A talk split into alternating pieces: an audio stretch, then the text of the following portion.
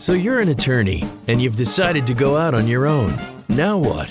You need a plan and you're not alone. Join expert host Adriana Linares and her distinguished guests on New Solo. Tune in to the lively conversation as they share insights and information about how to successfully run your law firm. Here on Legal Talk Network.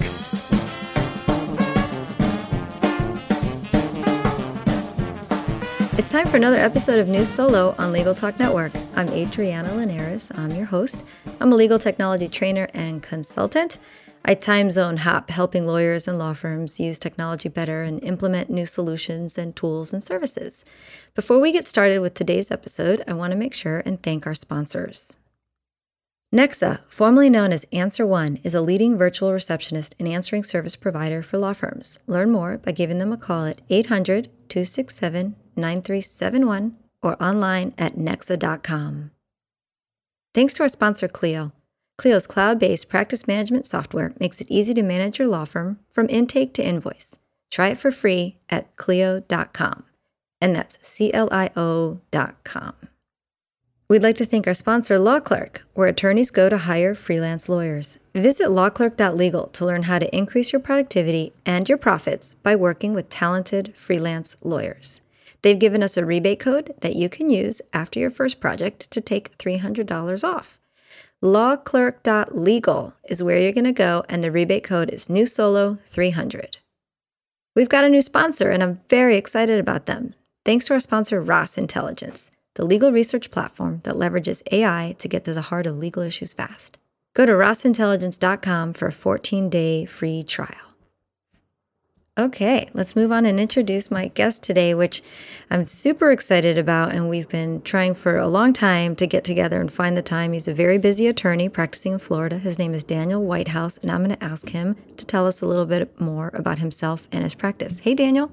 Hey, Adriana. Thanks so much for having me on. As you said, my name is Daniel Whitehouse. I'm a technology attorney based out of the Orlando area. I have a, a, background in technology with a bachelor's in computer science, worked in the IT industry before going to law school, and I've now married the two practices together the technology and the law. I work with a lot of different technology companies, deal with a lot of different technology issues, even if you're not a technology company, including talking with lawyers about our own technology uses from an ethical standpoint and trying to keep ourselves out of trouble. Is one of the other things I work on are data breaches. And unfortunately, when we get to that point where our information has been disclosed to someone who's un- unauthorized to receive it, I'm on the receiving end of that phone call and trying to help the business or the attorney or whomever it might be through that crisis type of situation. So it's a very interesting and emerging time in technology and, and certainly in the technology and the law field. And glad to be doing this podcast here with you today. It's certainly a much needed topic. I completely agree. And thank you so much. Let me ask you a little bit. You said you have a technology background. What does that mean? I uh, did I, I open up a, a big giant can of history worms? No, no, not not at all. I worked in IT consulting on the outsourcing arena and dealing with data center migrations and very large Fortune X hundred companies, and used that background and and now work with some of those from the legal side. Oh, that sounds perfect. Like you said, you married the two. Sounds like it's uh, hopefully a happy marriage. Indeed, yes. There, there's no talk of divorce anytime soon. oh, good. That would be ugly. Who would keep all the PII? Um, well, cool. So thanks, Daniel. I appreciate that little bit of background. What I really wanted to talk to you about and have you talk to us about is terms of service and a lot of the popular third party services that we use in the legal world today. And a lot of that, I think when we think about that, when you say to a group of lawyers, what are you using for document sharing or email management? A lot of their answers are going to be Gmail and not necessarily G Suite. So we're going to talk about the difference between those two. Dropbox, which is of course very popular, and there's a free version, there's a paid version, and and you and I have a, a short list of, of topics that we're going to go through. But why don't we start with let's just knock out sort of some of the administrative stuff to say that we talked about it. I, I don't think any of this is new to a lot of us. We all know that there are model rules, there are ethics rules. There are now 36 states that have decided understanding technology and how to use it and its risks and benefits are an important part of being a lawyer. Florida is, and I think North Carolina now has hopped on, but Florida was the first state to make technology a CLE requirement. That's a topic that's very near and dear to my heart because that was a big part of having that happen in Florida and it made me very happy. While I don't believe that a lawyer can learn everything there is to know about technology with three hours of CLE being mandated over three years, I think the signal we were trying to send there through the Florida bar was it's an important topic. So, give us a little bit of your usual talk about understanding the services that you're using and the ethical requirements or risks that are involved when we sign on with a free service or even a paid for service. Sure. And you're right. It's not a new topic, yet it's one that we continue talking about because very many lawyers are so risk adverse that they seem to think that this whole cloud computing thing, and, and I use air quotes when I refer to this thing, is something new. It's something we can't define. Frankly, it's something we've been using since the very beginning of the internet. If you go back to the days of dial up where you were connecting in via AOL or CompuServe mm-hmm. or any of those services, that was cloud computing way back then. We didn't call it cloud computing back then. We didn't have that good of a definition for it, but that's what we were using. We didn't own and control all of the data that was sitting in our email boxes that was being managed by those services. So here we are, a large number of years later, we're still talking, trying to define what this cloud computing thing is, how we can use it, how we can't use it. And a number of the bar associations around the country have issued ethics opinions on the use of cloud computing. Florida was one of those. In 2012, we had our cloud computing uh, ethics opinion come out and they surveyed the other ethics opinions at the time that were in existence. Very common themes among all of them. And that common theme is yes, you can use cloud computing if you use reasonable diligence in the selection of the vendor, and you, as the attorney, understand that you are ultimately responsible for anything that may occur through that cloud computing environment. Meaning, some unauthorized individual, or let's just call them criminal, some criminal gets access to your data, you have to be responsible for whatever comes as a result of that. The big thing for us as attorneys is we have to protect attorney client privilege. If our data has been disclosed to some unauthorized third party, we risk losing attorney client privilege. That's the backbone of all of these ethics opinions if we use cloud computing, are we still maintaining attorney client privilege? Can we look our clients in the eyes and say, yes, we are maintaining attorney client privilege, even though I'm using whatever platform it is that's out there? This is very similar to the concept of having administrative staff in your office, whether they are full time staff or contract staff the attorney is ultimately responsible for ensuring those administrative staff adhere to the same ethical obligations that the attorneys have. Apply that to the cloud computing vendor space. Those vendors must comply with the same ethical obligations that we as attorneys must comply with. If you just pick that piece up, you move it to the internet, and you apply the same concept, that gives you the answer as to whether you, the attorney, have adequate control over the data that you're placing in the internet. Doesn't mean that one of your trusted staff people can't all of a sudden steal protected information, client confidential information. That could happen in the cloud computing space as well. But have you been diligent? And when you hired that staff person, did you have any reason to believe that staff person would go and do something like that? Same concept with the vendor. Do you have any reason to believe that vendor would have taken that data and done something nefarious with it? That sounds kind of scary. I'm sure. sure, there are some lawyers going, uh, but how do I know what those services and companies are doing? How do I know what unauthorized access is? Just by housing it out there, does that count as unauthorized access? Or It's authorized because I'm letting my data go there.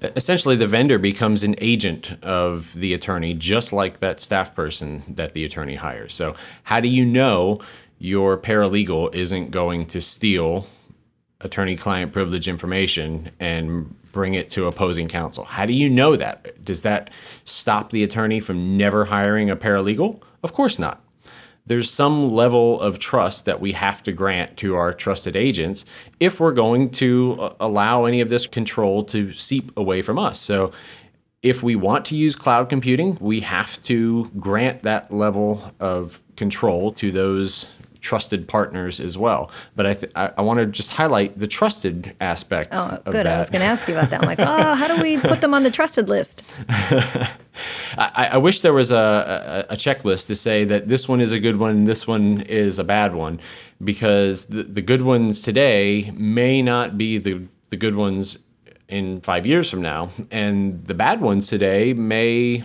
assuming there are bad ones, the bad ones today may evolve into good ones over time. Uh, or, or, perhaps there are some offerings that the you know, quote unquote bad ones might use that turns them into a good one. so that means um, regularly reviewing what those companies are offering and doing. And when you get one of those notices that they've changed their terms of service or other notices like that, we should actually read them. We really should. Okay. Even though, even though Chief Justice Roberts has said he doesn't read those uh, contracts that are on the internet, when it comes to us selecting our cloud providers, we we really should be reviewing those terms of service. And when they do change, what changes with regard to our responsibility? That's the, reading the terms of service is the only way we're going to be able to answer whether these vendors fall into the trusted category or not. It's it's like reading the resume of the person who's applying to work in your office. You wouldn't just have anybody who walks in take the job and start tomorrow. You're going to do some sort of a screening process. And the screening process for cloud computing vendors is the terms of service. It's also it very well could be the privacy policies. Oh, well, that's a great analogy. Good way to put it is if you're going to sign up for a service, consider it like a resume for someone that you're going to have helping you in your office. I think that's a great idea. Well, I know lawyers are really good at reading contracts and legal documents and privacy policies. A lot of that can be, though, mumbo jumbo, either just because they don't understand the terminology or it just, you know, who has time to really read all that? So when we're reviewing a terms of service and or a privacy policy, what are the main questions that we should look at, or terms, or what are the questions that we're looking to answer? I assume it's things like who owns my data? Where is my data stored? Is the data encrypted? Who has the decryption keys? So I'm sure you must have a, a quick little checklist. I'm sure it's not quick, actually, of, well, of what we're looking for. Yeah, and, and those are definitely some of the items that we want to look for. And frankly, if every vendor had the same form of, of how they laid it out, it would be so much easier for us to just tick through a checklist and say, yes, this vendor meets this criteria. No, this one doesn't, that, that, that type of thing. But the manner in which all of these terms of service are written are very different. Some of them are more from a legalese standpoint, and you you can tell that as a lawyer that it's it's legalese. Others are geared toward more of the consumer, and they're written in consumer friendly language, and so they use cutesy terms like "your stuff is yours." Well, what is what is my stuff? What are, what are we talking about? And what they really mean is any of the documents, any of the data that you upload into the platform. That's your content. Some of them will refer to it as content. Others will refer to it as your stuff. So, who owns it is certainly a very critical question. And for me, that's the threshold question. If, if you're telling me that you take any ownership in my data, how am I preserving attorney client privilege if I've now granted you ownership to the data that I'm going to upload? And if you don't own it, if I continue to own my stuff, what are you going to do with it? Who are you going to share it with? Where are you going to store it? You mentioned where is it located. I want my data stored in the United States because if I ever have to get a court to enforce some action against my data, I need a United States court to do that. I can't guarantee that a court in a foreign jurisdiction is going to treat my data the same way. What are you going to do with my data? Who are you sharing it with? And again, remember we said some of this is in the terms of service, some of it's in the privacy policy. You kind of have to flip back and forth. The sharing of the data, that many times is in the, the privacy policy side of it. And what I want to see there is that you're sharing it with no one. right. Good tip. Tip number one, listeners, the answer to who you're sharing it with is no one. Yeah, and, and I say that, but then I, of course, there's always an exception to the rule. So some services will use other vendors on the back end for third party data storage. So Amazon Web Services is one of those that uh, many vendors use as their place of storage. And they will disclose to you that we may store your data on our servers that are in our data centers located in the US, or we may store them on Amazon Web Services that's also located in the US. I'm probably okay with that if, if I see that, but if I do uh, I, and they point me to Amazon's terms of service that they are applying, I will review that as well. So now we're, we're two layers We're deep. hopping. And that, that's Yes. exactly what I was going to ask you. So, like you said, most or a lot of services use AWS. So, does that mean, you know, go look at AWS at least one time? And then when you sign up for a service who uses AWS, then you've got that covered because a lot of them do use it. Can we name some names that I know are, are popular? Sure. So, if we're looking, let's talk about just at gmail.com. Let's start with Gmail. The free version, right? We Yeah, go to I'm gonna- gmail.com. We We're going to start with at Gmail. Mhm, Yeah, we're going to start with at Gmail. Now, um, when you say data, are you thinking or considering email the same as an attachment that's in an email, which is a document? Gmail in particular Yep. treats data as the same, whether it's an email and it's the substance in an email, or if it's an attachment that I'm storing in Google Docs, or it's an atta- or a- a document, excuse me, that I'm mm-hmm. storing in Google Docs, or an attachment to an email within Gmail. They treat all of those the same for uh, a very useful reason on their end. Which is advertising. Advertising. Okay. Yes. Yes. advertising. Without having to spend too much time on Gmail, let's just make this really easy.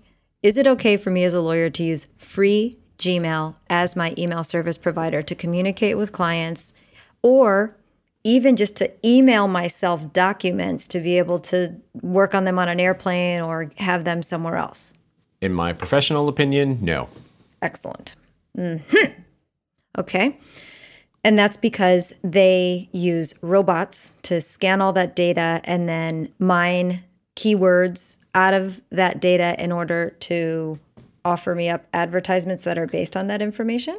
You know, if they just said that in their terms of service, that we're going to scan it with robots and we're going to send you advertise. If they just said it in that simple. language, I would probably change my opinion on whether we can professionally use Uh-huh. Gmail. But they say so much more than that. So much more.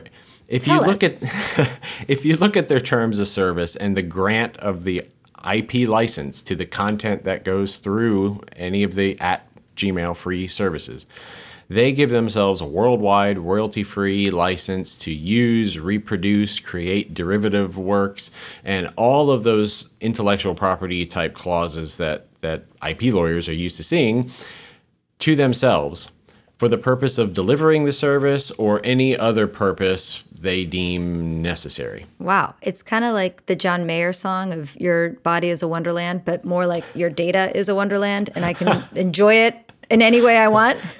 Talk about interesting analogies. Yes.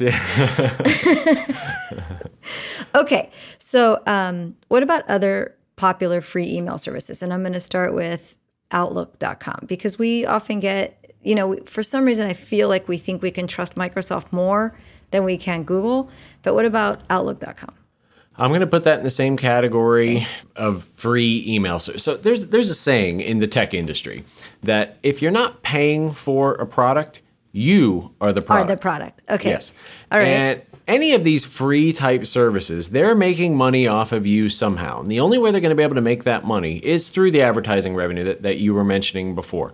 That's a legitimate way for them to make money off of consumers. Us as attorneys, we have a much higher standard than the average consumer. One And job. One job protect attorney client privilege. We're not doing it with free products. Okay. Don't use the free products. Excellent. God, I love you. If I could hug you through this video, I would. What about Dropbox? So And let's still let's stay in the free lane for right now, Yeah. because then I'm going to switch and ask you about the paid for services. But right now, I'm just a solo attorney. I'm fresh out of law mm. school. I've got to find a place to put my documents that I can share them with clients, that I can have them on my Mac and my PC and my phone, and I just sign up at Dropbox.com. I'm not going to store my documents on Dropbox.com for a, host of reasons. One is what we've talked about previously. What what is the license that they're using? What are they going to be doing with that? But there's a number of very interesting terms in Dropbox's terms of service. Things like we'll encrypt your data at rest. Our employees don't have access. Oh, but maybe a few of them will have access. But don't worry, we won't use it unless we need to we flip flop back and forth on these things probably four or five different times. And it just got me to the point where I'm not sure what they're actually doing with the data that we would upload to Dropbox. Who does have access? Who doesn't have access? I'm not going to risk it. Another thing on Dropbox is, and, and this goes to any cloud provider that's out there, what is their reputation in the industry? How have they been from moment they were conceived as a startup to the time now? If you Google some of the security flaws that Dropbox has had over the years, there's there's quite a few of them. And even if they were to change their terms of service to something that was was more in line with what we would expect as attorneys, I'm not going to risk placing my data in Dropbox because of what I've seen from some of the security flaws they've had. Okay. And um, just a question I'm going to throw out there, although I know the answer, but I'm just going to say it because somebody's probably thinking it. I have HIPAA compliance requirements based on my practice. These services are most certainly not going to be HIPAA compliant. They will not sign a business associate agreement. Not even close. No, not even close. Now, on the, the free side, they, they absolutely Okay. will not sign business associate agreements. Right. Yeah. All right. What are the, some of the other popular services that I just want to make sure? I mean, I think we can we pretty much put a blanket over the whole. If it's free, chances are it wouldn't hold up in our conversation. That's my blanket. If it's Okay. free, put it in that category. Some are better than others, but what is what is better and are you willing to risk your law license on that? Great. Well, before we flip over and talk to some of the paid services, which I am sure a lot of listeners are right now going, thank God I stopped using free and I upgraded and now I pay.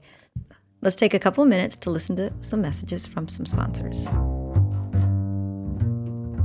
Artificial intelligence won't outpace lawyers anytime soon, but lawyers who use AI are already outpacing lawyers who do not. With Ross Intelligence, lawyers conducting legal research leverage AI to get to the heart of legal issues fast. Ask a question on the Ross Legal Research platform, and Ross will return on point case law. Go to rossintelligence.com today and get a 14 day free trial. Use promo code LegalTalk for 10% off. If you're missing calls, appointments, and potential clients, it's time to work with Nexa Professional. More than just an answering service, Nexa's virtual receptionists are available 24 7 to schedule appointments, qualify leads, respond to emails, integrate with your firm's software, and much more. Nexa ensures your clients have the experience they deserve. Give them a call at 800 267 9371 or visit them at nexa.com forward slash podcast for a special offer. And we're back.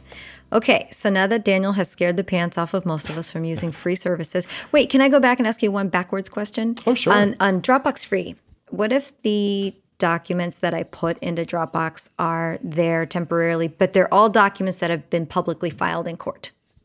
Yeah, I have people say that all the time that if, if I'm filing something that's publicly available somewhere else, is that okay?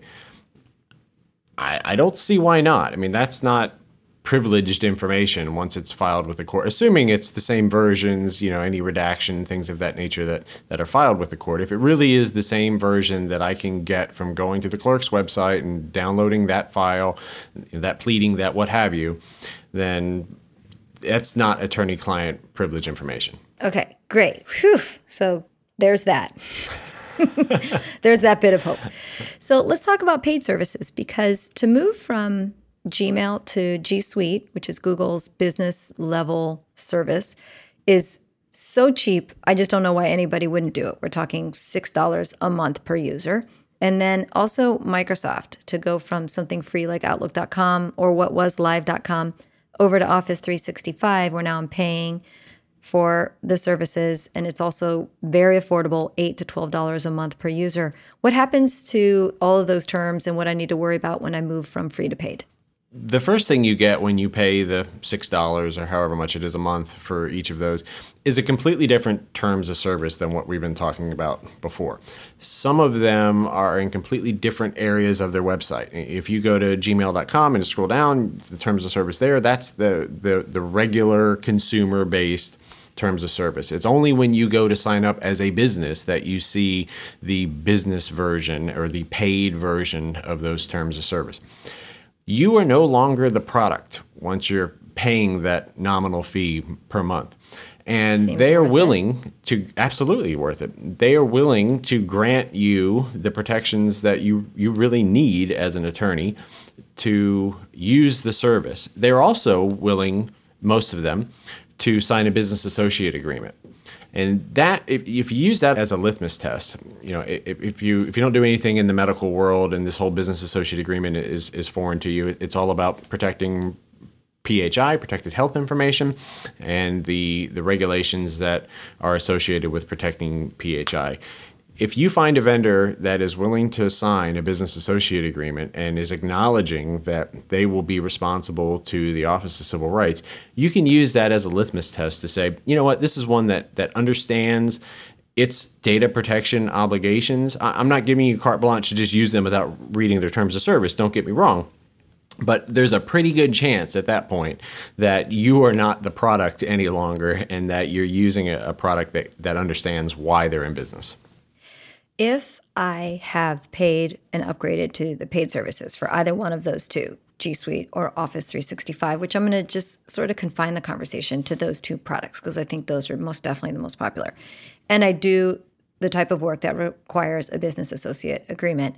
Mm-hmm. Do I need to sign up for that separately or is it just sort of understood that that's part of what I'm paying for? Because you said they're not willing to sign. So my question is do I have to ask them to sign if I need that level? There is a process for okay. yeah, and it's within your administrative panel usually that, that you can oh. go and execute the business associate agreement on both sides. I do want to make one caveat though, because if your business is one that you're dealing with PHI or highly sensitive information, it may not be something that you want to be emailing back and forth anyway. So don't don't get some false sense of security that just because you logged into your your G Suite and you signed a business associate agreement that all of a sudden you can just start sending social security numbers via email or medical records or or anything of that nature. You still need to take additional steps from an encryption standpoint to protect that and, and you're not going to email it from one party to another anyway. You're probably going to have some sort of a secure portal where that information is accessed. So let's, let's just be really, really clear on that. I don't want to send anybody in the down the wrong path on uh, sending PHI in the wrong manner. Would there be anything wrong with my just asking for that, even though maybe I don't have the type of practice that has PHI? I mean, wouldn't I just go the extra mile because why not? And what if someday I get some documents that have that kind of information in there? I don't see much harm in that. Uh, you know, if you ask G Suite or uh, Office 365 to sign that reciprocal business associate agreement, I don't I don't see much harm in that. Some of the vendors may put you on a designated set of servers or you know do do something out of the ordinary, but uh, I'm really not certain on on G Suite or Office 365 if, if that's their practice. I know uh, Amazon Web Services, what we, that we talked about earlier, they have a number of different layers that they'll place different services in depending on the, the type of security that's needed. They even have government level security that they'll offer. But I'm taking us off track, so I'll digress. No, that's okay. It's very helpful. Um, now, talk to me about the difference between free Dropbox and paid for Dropbox free Dropbox, paid for Dropbox. The the terms of service are different on the paid Dropbox. They are willing to execute a business associate agreement, but I would just go back to something we mentioned earlier. What is their reputation? If it's the same company that had some of the flaws that I, I mentioned previously, and is is that enough to give you the comfort that you need to use them or perhaps to keep looking. Mm-hmm. And then just in the discussion of documents, Dropbox as a place that we're able to store, sync, and share documents, Microsoft and G Suite obviously have document services as well. So I'm going to assume that based on the earlier conversation and paying for those services is going to put the same sort of rules or terms on documents as much as my emails. Indeed, yes. Okay. If you are paying for the G Suite, if you're paying for Office 365, then you do get the document management portion of both of those included with it. And I'm pretty sure it's the same terms of service. I, I know it is with G Suite. I'm pretty sure it is for Office 365 as well. Same terms of service that govern both of those uh, the email side and the document management sharing side. Okay. And then back to let's stay on the paid side of things. And you mentioned earlier that uh, encryption.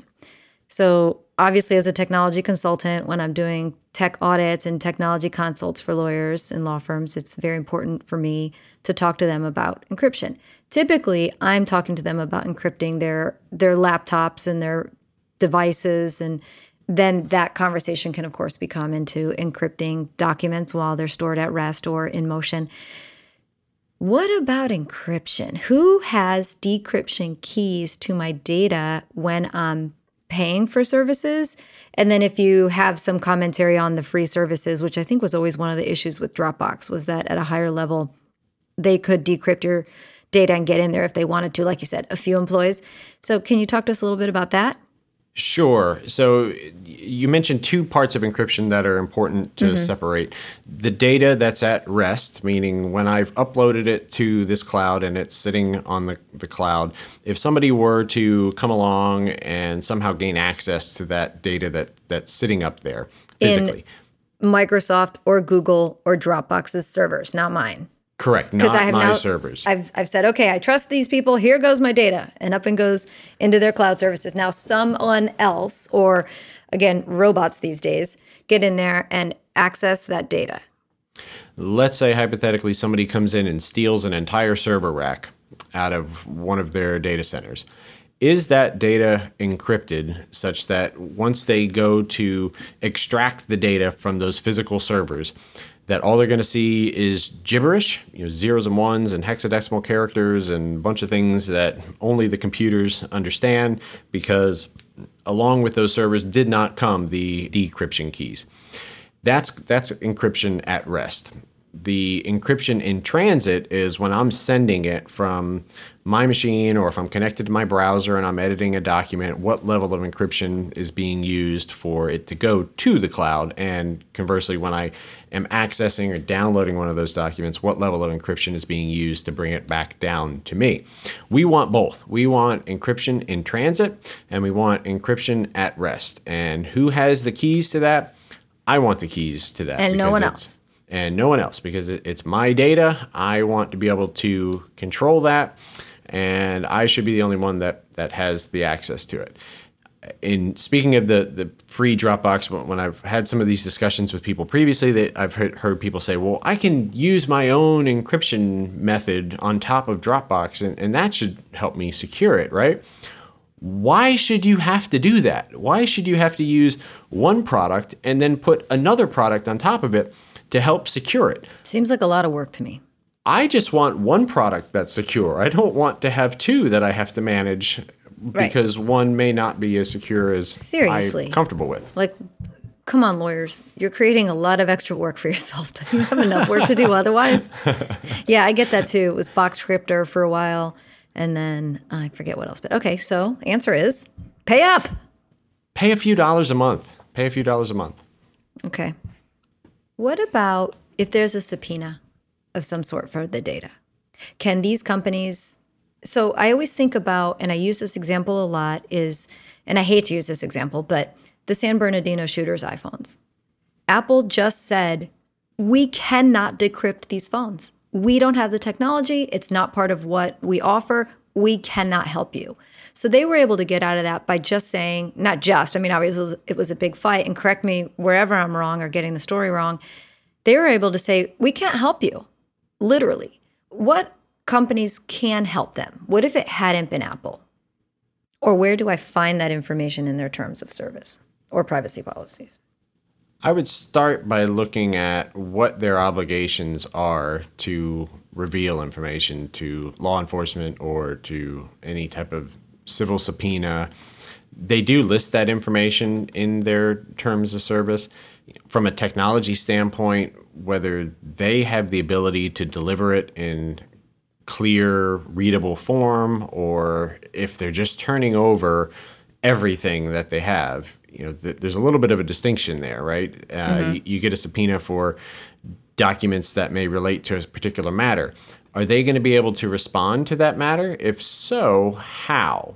How did they know that a particular document relates to some subject versus a you know truly heavy-handed governmental takedown of all your information, as we may or may not have seen in uh, recent news with one of the president's attorneys. Mm-hmm. That was a mm-hmm. little different story where some entity is coming in and essentially seizing all of the, the documents and, and all of the data. I'm hopeful that it would be one of these all or nothing type arrangements with the, with the vendors that we choose because if, if it's some sort of selective process i want to know how they had access to make that selection. Excellent. Oh i have another question before we move on. What about data destruction? So i decide to leave or stop paying for the service or i decide to go um, to another service from one free one to another free one, which we've already decided no one's going to ever do ever again. We're going to start paying for stuff. But what if I need to cancel my account? What happens? Or how do I, where do I look to figure out what's going to happen to my data? So most of them will have a data destruction policy, and they'll tell it will tell you two things. Number one, how do you get your data off of their platform? And number two, once you have canceled that service, how long is your data going to remain active on that platform? Do you have to do anything to tell them to delete it? Will they automatically delete it after some period of time? And if they don't openly disclose this information to you, you might want to ask why. Back to ground zero, which is Indeed. if it's not disclosed, you probably don't want to use it. Okay, well, let's take another quick break, listen to some sponsor messages, and then come back and talk about legal specific products. Because so far we've been talking about regular business and consumer products. And now let's turn our focus a little bit and see what we need to look for or consider when we're talking about products that are designed and made specifically for lawyers and law firms. We'll be right back. Law Clerk is where attorneys go to hire freelance lawyers. Whether you need a research memo or a complicated appellate brief, our network of freelance lawyers have every level of experience and expertise. Signing up is free and there are no monthly fees. Only pay the flat fee price you set. Use rebate code NEWSOLO to get a $100 Amazon gift card when you complete your next project. Learn more at lawclerk.legal. Imagine what you could do with an extra eight hours per week. That's how much time legal professionals save with Clio, the world's leading practice management software. With intuitive time tracking, billing, and matter management, Clio streamlines everything you do to run your practice from intake to invoice. Try Clio for free and then get a 10% discount for your first six months when you sign up with the code NewSolo10. That's new solo 10 and do that at Clio.com, C L I O.com. Okay, we're back. Uh, with me today is Daniel Whitehouse. He's a technology lawyer based out of Orlando, Florida. We have been friends and buddies for a long time thanks to our work with the Florida Bar, which reminds me a couple years ago, the Florida Bar put together a, well, they have a technology committee. That technology committee worked really hard to put together a cloud computing guidelines and if you're interested in in seeing that there's a for dummies form that says here are the things you want to look for when you're talking to cloud based service providers. And then there's a really technical, longer one. But if you just Google Florida Bar Cloud Computing Guide, I think uh, that would be helpful for a lot of listeners. So, so far, Daniel, you and I have talked about popular services that most of us who are running a business today are using. Almost everyone is using Office 365 and or G Suite. Some of us use both. I'm a buy tech user, so I use G Suite on the back end for my email, but I love Office 365, so I sort of funnel them together. I pay for both. And together those services don't cost me but let's see eight and six under $15 a month and you've made me feel so much better about my data and my emails except i'm not a lawyer so i don't have to be held to the same standards i mean i i, I do obviously want to be held to the same standards but certainly without the same sanctions that a lawyer would suffer so let's talk now about some towards specific legal service providers so again, when I'm talking to lawyers, I say, look, if there is a service that you're looking at that's built and geared toward lawyers, a lot of the questions that you're going to ask have you're not going to be the first person to ask Rocket Matter, "Hey, are you compliant with my ethical requirements when it comes to my my bar association?" They started there. But when it comes to legal specific products, what's your take on those types of conversations?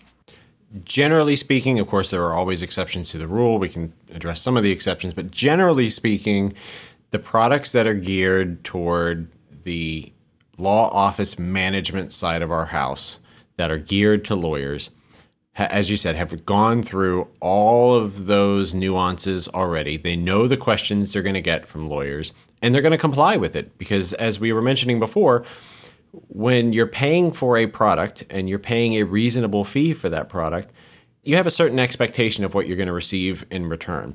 They know if they're selling to lawyers that they have a, a, an expectation that the lawyers are going to expect from them. So they deliver that to us. And the terms of service is even if you just look through them at a, at a 50,000 foot view, they look totally different the the protections are geared around them protecting their intellectual property so that their competitors aren't trying to steal or or do anything nefarious with their IP as opposed to what they can gain from us as users of the platform and what they can do with the things that we put in and take out of the platform.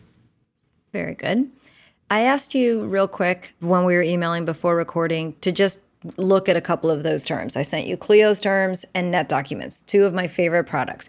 And as if you're a regular listener to the show, you know that I, I love Clio and I think Net Documents is just the end all when it comes to document and email security and storage.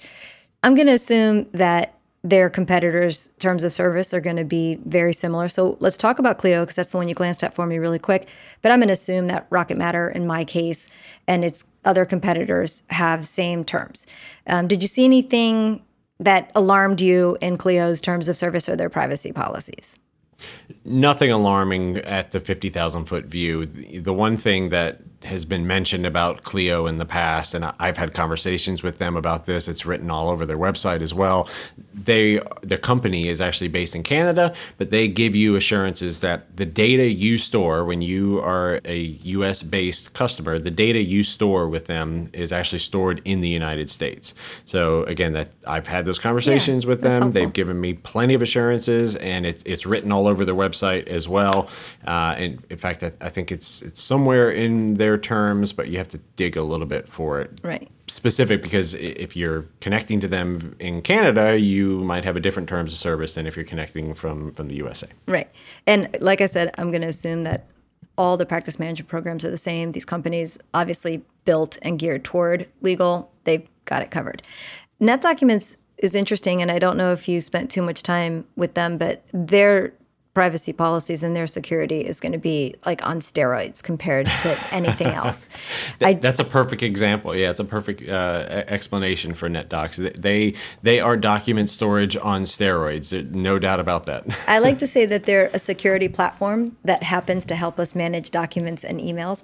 And I just got back from their two day conference in Salt Lake City this week, and they're introducing even more um, security mechanisms and just more security internally on their servers. So that makes me happy to hear. Are there any other um, products or tools or services that you regularly hear about or get asked about from lawyers that you want to help us understand?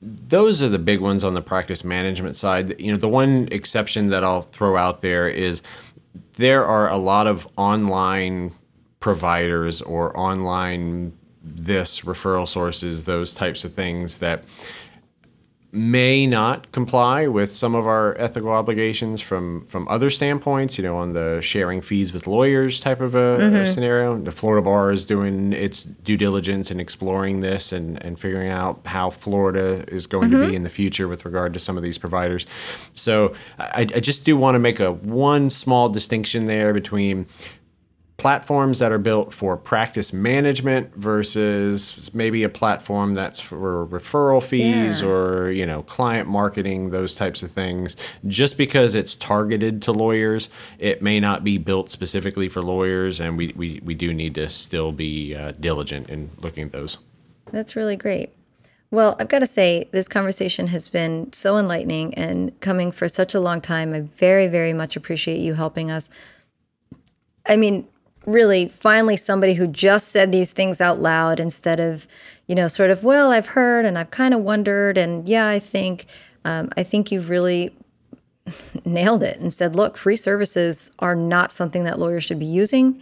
It's easy and affordable to upgrade to a paid service where your terms of service are much more compliant with your ethical requirements and your just business requirements and trying to keep data confidential and secured we could talk about a million other things when it comes to communications with clients. And I mean, this is certainly a rabbit hole we could go down, but I very much appreciate you staying in lane, in this lane, and helping us understand this. Before I let you go, will you make sure and tell everyone how they can find, friend, or follow you? And I hope you don't mind. I'm sure you might get some follow up questions, maybe attorneys who are looking at some terms of service and they're confused. I suppose you help them with that. And can you help lawyers nationally? I, I, sure can, and I'm as accessible as I can be. Our, our website is whitehouse-cooper.com. Of course, Facebook, LinkedIn, Twitter. You know, we're not on Instagram. I, I may may have to ask my daughter what this whole Instagram thing is about. That's These one platform. but a, any of the others except for Instagram, we're out there and um, White House accessible. Cooper. Whitehouse-cooper.com. You could have a really sexy Instagram feed with like screenshots of terms of service and all you would need to do is like put a thumbs down and a thumbs up or highlight really bad terms of service. I mean, I don't it, think even my mom would follow that one, Adriana. right? oh man, if we can't get our moms to follow our social media accounts, you know it's pretty sleepy stuff. well, that's awesome. Thank you so much, Daniel, for taking time out of your very busy in the middle of the day day. I know how busy you are and I very, very much appreciate it. Having said all that, thanks for listening to New Solo on Legal Talk Network. If you like what you've heard today, please give us a good rating on iTunes. I very much appreciate that.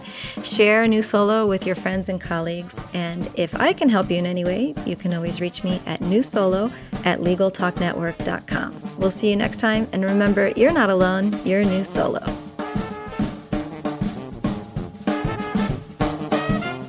Thanks for listening to New Solo with host Adriana Linares. Tune in again to learn more about how to successfully run your new practice. Solo, here on Legal Talk Network.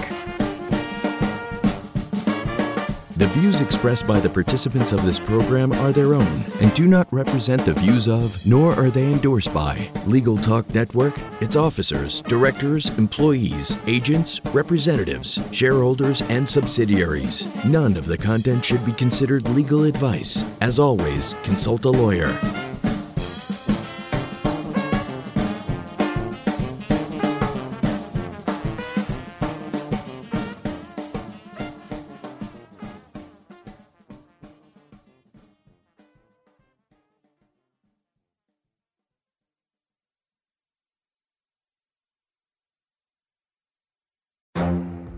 The Lunch Hour Legal Marketing Podcast, your resource for the tips and tactical advice you need to grow your business. Plus, keep up with the news and commentary you crave to stay one step ahead. It's hosted by me, Gyi Tsakalakis. And me, Conrad Saam. Every other week, we break down the issues holding back your marketing strategy and talk about the changes you need to be prepared for.